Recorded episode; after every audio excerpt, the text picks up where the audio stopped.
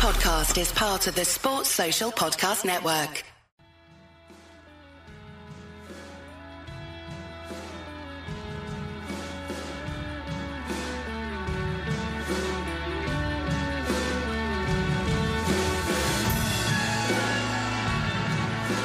England is through to the semi-finals of the T20 World Cup after an incredibly nervy run chase against Sri Lanka. Hello and welcome to the Wisden T20 World Cup daily podcast. To talk through that game with me today is the managing editor of Wisden.com, Ben Gardner. Ben, that was a really weird game, first and foremost. 52 for 1 after five overs, Sri Lanka, but England dragged things back superbly, taking 6 for 61 in the final 10 overs to restrict Sri Lanka to 1 4 1 for 8 from their 20. England blitzed 70 off their power play, yet only managed to get to the target with two balls left spare. So nearly 50% of the runs scored in the game were in the power play. Pace on was fairly straightforward to hit, but pace off very difficult. What did you make of that England run chase where it did get incredibly nervy after uh, an amazing start from Hales and Buttler? Yeah, it, it, it was nervy, and obviously there's a temptation to sort of not not not lay into England, but go quite hard on you know that they could have managed it better and that sort of thing.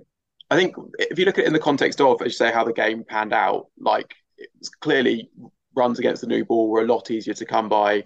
Uh, the spinners were generally hard to get away. Pace off was hard to get away, and when both sides figured that out, then it was both. It was a struggle to hit boundaries, but England were never so far ahead of the rate that they would be have been comfortable just getting singles. Like it wasn't like were, it was it was six and over. So if you're really if you're doing six and over, you either need a lot of twos, which will end up doing, or you need some boundaries. So they had to go for some boundaries, and so there was mm-hmm. probably criticism of the likes of uh, Livingstone for getting out the way he did, but then Stokes and Woakes batting as they did, basically foregoing all risk.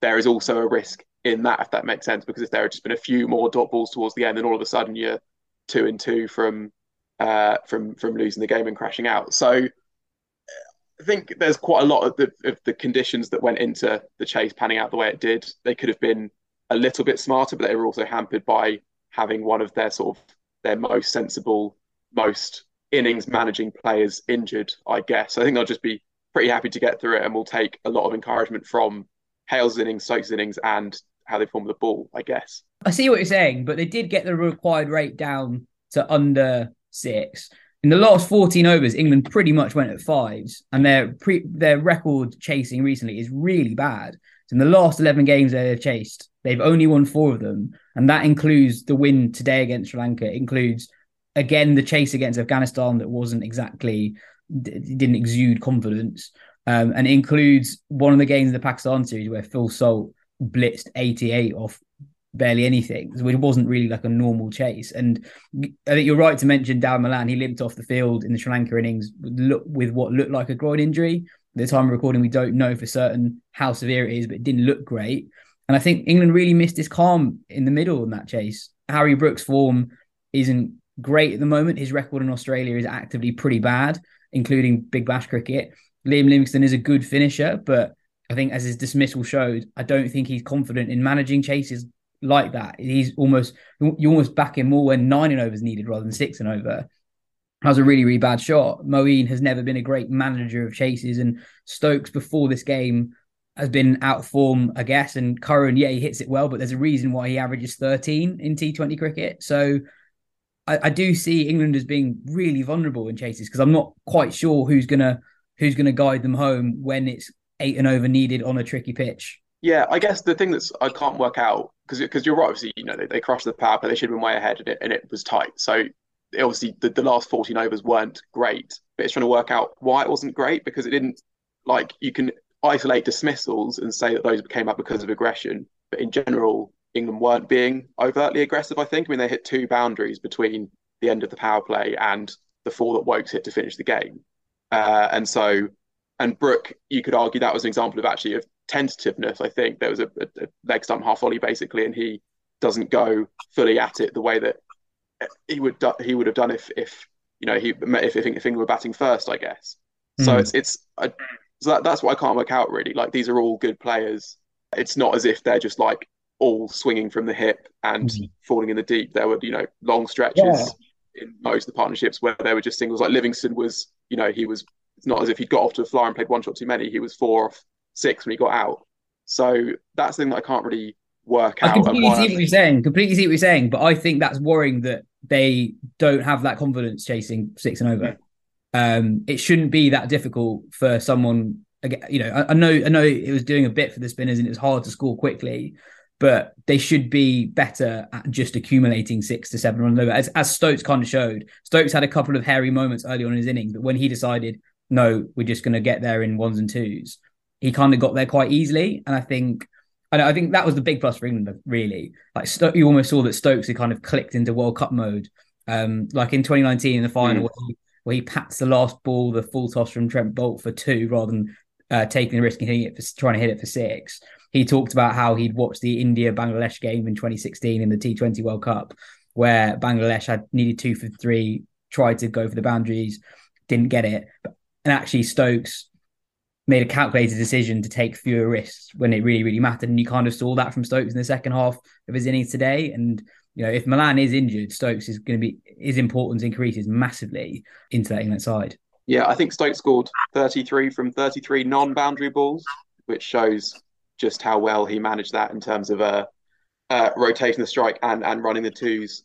Um, and yeah, I guess we should talk about the Malan thing uh, because it really didn't look good. I think like that. It just, but like especially almost like the innocuousness of the incident. Like it clearly wasn't an impact thing or like a an overstretching thing. It was just something went basically, and those things are never like you know hugely serious, but they are normally two or three weeks basically. So you know, let's let's wait to hear. But if that is what happens, it's just devastating. I mean, for him as much as for England, like this is the tournament that the last five years of his career is kind of built up to really in these conditions where his game is so suited. He's been so central to that side and rather than being peripheral on the other England sides. And uh, he's what he's 35. So if that is the end, he's might not get another world tournament because the next 20 over World Cup is in two years' time. Uh, so yeah, for him it's it's it's really really tough. And I guess we'll come on to what uh, what England uh, do to replace him if they have to. But just from a personal point of view, that's uh, it's really hard not to feel for him. What do you think England will do if if Malan is indeed ruled out of the semi final? Yeah, so I guess there's two options. They can bring in a bowler, which I think was almost sort of a popular thing before he got injured, or they would just bring in Phil Salt for him. So it's either just change the balance of the side or changing sort of like the the balance of the batting lineup, if not the side, I guess. Um, I would bring in Phil Salt, and I think that's what they will do.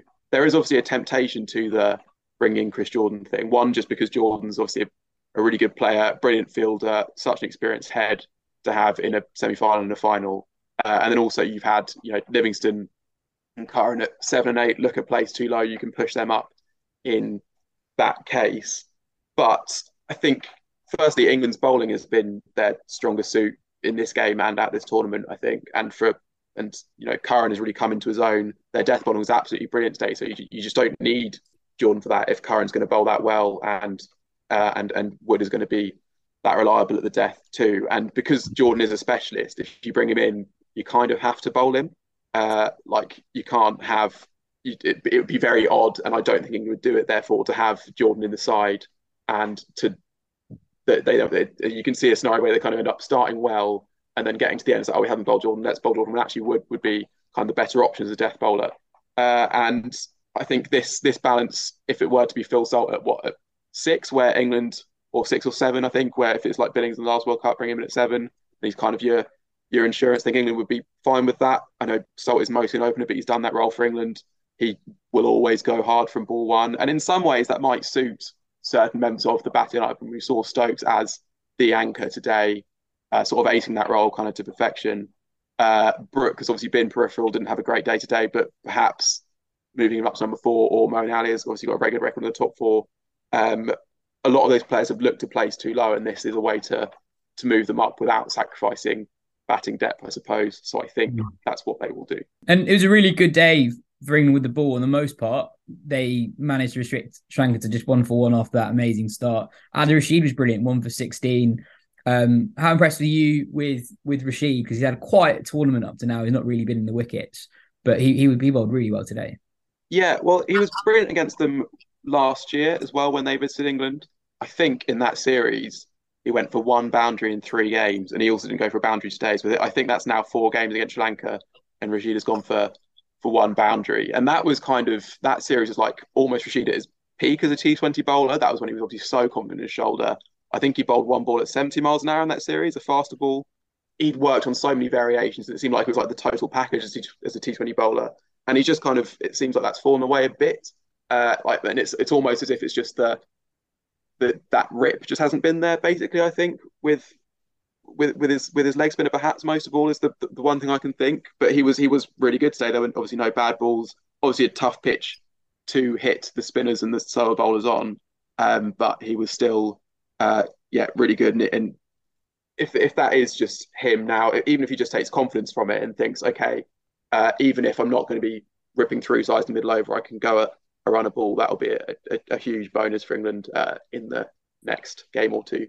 Hmm. I think Curran as well. I think I saw a stat on Twitter that Curran is going at less than a run of ball at the death this World Cup. Obviously, that's not really sustainable, but he's obviously doing pretty well at the moment. Um, and just on Pathum Nissanka, uh, an amazing innings. He's more of an accumulator.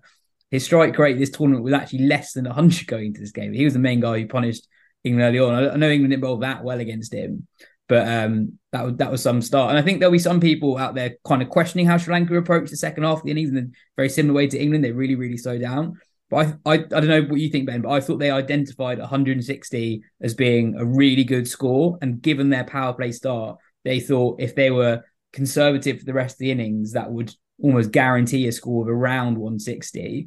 I guess they just didn't foresee a collapse like that at the end. Like it was an abnormally bad finish going at basically a runner ball for the last 10 and the last few uh, last three or four overs as well. So they back deep with Hasaranga at eight. They, they they would have backed themselves to get 160 after that start, and that probably would have been enough. Yeah, because I guess you can split it as much as they obviously did regroup really well after that power play. You can almost split that middle into three sections as well. Like because what it was after eight overs, they were 71 for one. So actually they carried on after the power play okay, and then they lost some wickets through the middle. I mean, what there were four overs where didn't hit boundary, lost two wickets. But then actually, with five overs to go, and Rajapaksa was sort of uppercutting bowlers for four, uh, you still had Nissanka there. So it was sorry, with five overs to go, that was when they were 116 for three. They'd be eyeing up 160, 170 even at that stage. Um, and with still seven wickets in hand. So actually, and England did just bowl really, really well. I mean, Rashid gets out Nissanka, and then they, the rest were basically unhittable. You had sort of like that sort of uh, that that combination of Curran with all his variations and his canniness, and then Wood just bowling it as fast as he can. And also, thank God, Wood is okay. Yeah. When he, uh, when he bowled the last ball that first over and then just grimaces and walks off, you're like, oh dear, this is the T20 World Cup gone. This is England's tour of Pakistan in the in the in the drain as well. And then he, he comes back on and, and bowls as quickly as he has uh, all all tournaments. So that was that was good. But yeah, yeah. England England were really good at the end, more than Sri Lanka threw it away. I think. Hmm. There's quite a lot of grimacing from England players today. Obviously, Malan that looks potentially quite serious, but Stokes has got so much strapping on his knee and he's not moving at 100. percent Wood, even when he bowled those two overs, he didn't look at 100. percent He was bowling quickly, but you almost because of how quickly he can bowl, you kind of forget that if he's only bowling 88, that is that is below where he is normally bowling at the moment. Just to finish, Ben, England in the semi-finals now, finishing second in the group. How do you think they'll go? How do you assess their chances? Well, can I just say one thing on Hales quickly as well? Because this was okay. uh, because that that that was really as good as Stokes was. That was the innings that won England the game. Um, he, he, it was weird. It was interesting how Buttler basically took on the spinners and him the quicks in that power play. Uh, that worked really well as a partnership.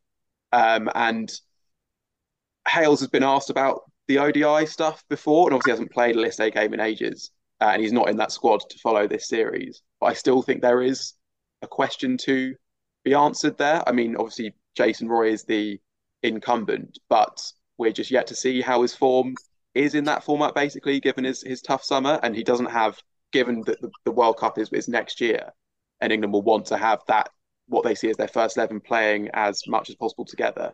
Uh, after Roy, it's not really clear who that next person is in 50 over cricket. I mean, Vince is in that squad, Malan's in that squad. Again, we'll see whether how he uh, how he pulls up after stay. But Hales doing that kind of thing.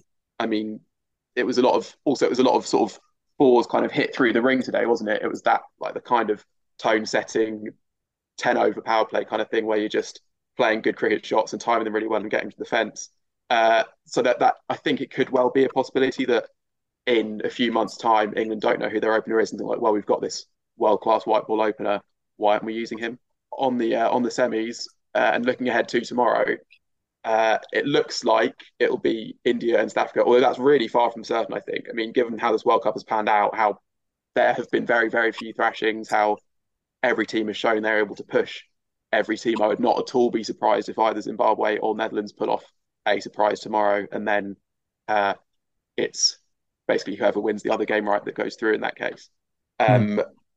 But if it is India, as it looks like, it's just going to be a, a, fascinating game, and the that'll be a massive test for England's bowlers because they've kind of it's a really well-rounded attack, and they've found uh, solutions to kind of every problems they've been faced, whether it's been a fast star or it's been one particular batter who's been getting top that sort of thing. Suryakumar Yadav is a problem that I don't really know if there are answers to. Like, I don't know what his weakness is. I don't know how you target him. I don't know how you keep him quiet. He scores quickly every single time. Uh, he seems to thrive on the on the pressure in the big occasion. Uh, he basically never plays a bad innings, and he is so consistent. Um, that will be a really. I mean, that is almost the key battle. As good as you know, India's lineup is apart from him. Uh, if England can come up with some sort of plan to him that they believe in, uh, that will be significant. I think. Yeah. Hmm. Anyway, that is all for today's show. Cheers, Ben. We'll be back tomorrow for a bumper day in Group Two where all six sides um, are playing, and we'll by the end of tomorrow we'll know the four semi-finalists. Cheers, Ben. Thanks for listening, folks. We'll be back tomorrow.